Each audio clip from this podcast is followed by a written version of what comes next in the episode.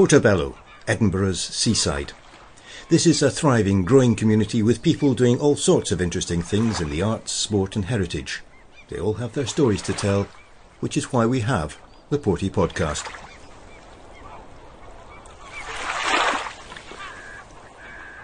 It's not every day that a local business is recognised as being the best in Scotland. Well, just this week, a Portobello cafe, bar, restaurant, the exact definition is quite hard even for the owners, receives such an accolade. It was the Skylark in the High Street. They came top in the Skinny Food and Drink Survey, one of six listed as the best bars in the country. Even better, they were voted for by readers of the magazine. The Skylark's been going successfully for several years now, which, as the Skinny editorial points out, can feel like a lifetime in the accelerated world of food and drink, where the hours are long, the drink flows heavily, and the whims of the public can set the best laid plans awry. So, what are they doing right? I went along to meet one of the founders. Originally from France, Nina Davidson is settled in Portobello with her architect husband and two small children. Before asking her about the success of the business, I wondered if she and her partners had much warning that an award was on its way. We had some hint that we were going to be in the top bars in Edinburgh at the end of last year. They asked us to submit photos and a quote, but we didn't know how many bars it was going to be. So, quite surprised to be in the three top ones for sure. And especially since it's the top bars in Scotland, it's not just the top bars in Edinburgh. Oh, right, I didn't even know that. well, that's even better. so tell me about the Skylark. How long has it been going and what's your thinking behind it? We opened four and a half years ago. We opened a week before I had my first daughter. That's not exactly convenient, is it? no, it wasn't the best, but why make it easy?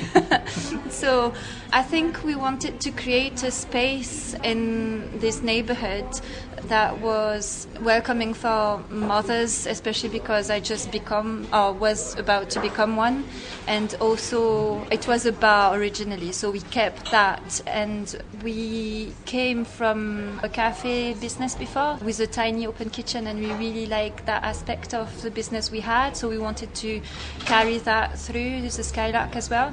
So we just kept a really small fresh menu that was changing seasonally, and then just open and then it took some while to adapt to the to the place. But by the, the sound of it, you're actually quite popular. I mean, it's late morning, and there are quite a large number of people. Before you arrived, the place was almost full, so that must be quite encouraging. It is. I think we've got a really good base of regular customer now coming through our door and we really value them. And because we had our staff has been there for a while most of them they know our regulars and their names and it's just make it a lot more personable. It is nice to see that we can be busy on a monday morning as well as on a saturday night. So how many staff do you actually have in total so we employ 10 people at the moment. So is that a mixture of kitchen staff, serving staff, bar staff? Yes, yeah.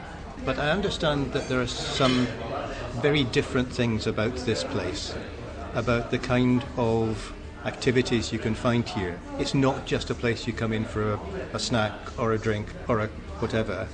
There are so many other things happening here. Just outline some of them, please.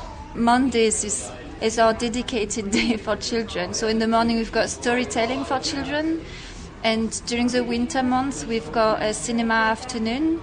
So we try to show film independent, like Studio Ghibli movies, for example, something that's not in the cinemas often. And then we have a beer club meeting. We've got film nights for adults as well, and DJ nights on Fridays, gigs on Saturdays.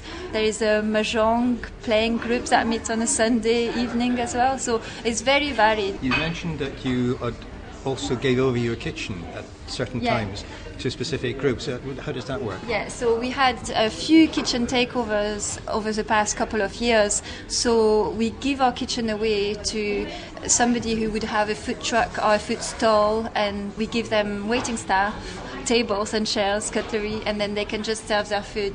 And we open our bar it just makes a different experience for them and their regular customer, but also it brings a different type of food into Portobello. So we had Thai and we had Mexican and Austrian. So it's it's nice to bring to the neighborhood something different.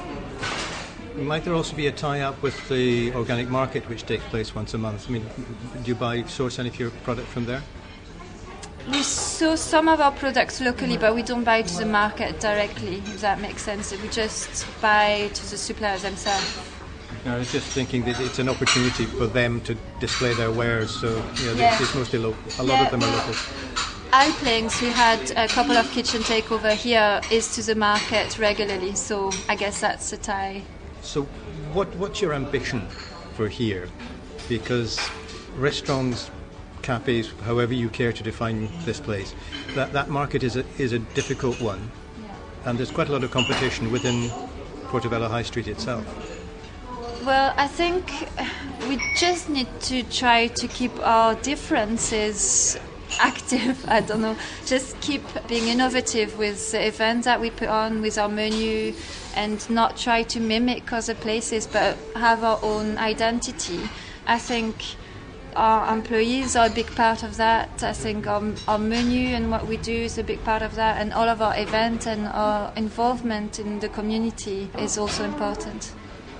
But one of the great things you have now is that from now on, you can call yourselves the award-winning Skylark, and that is something really important.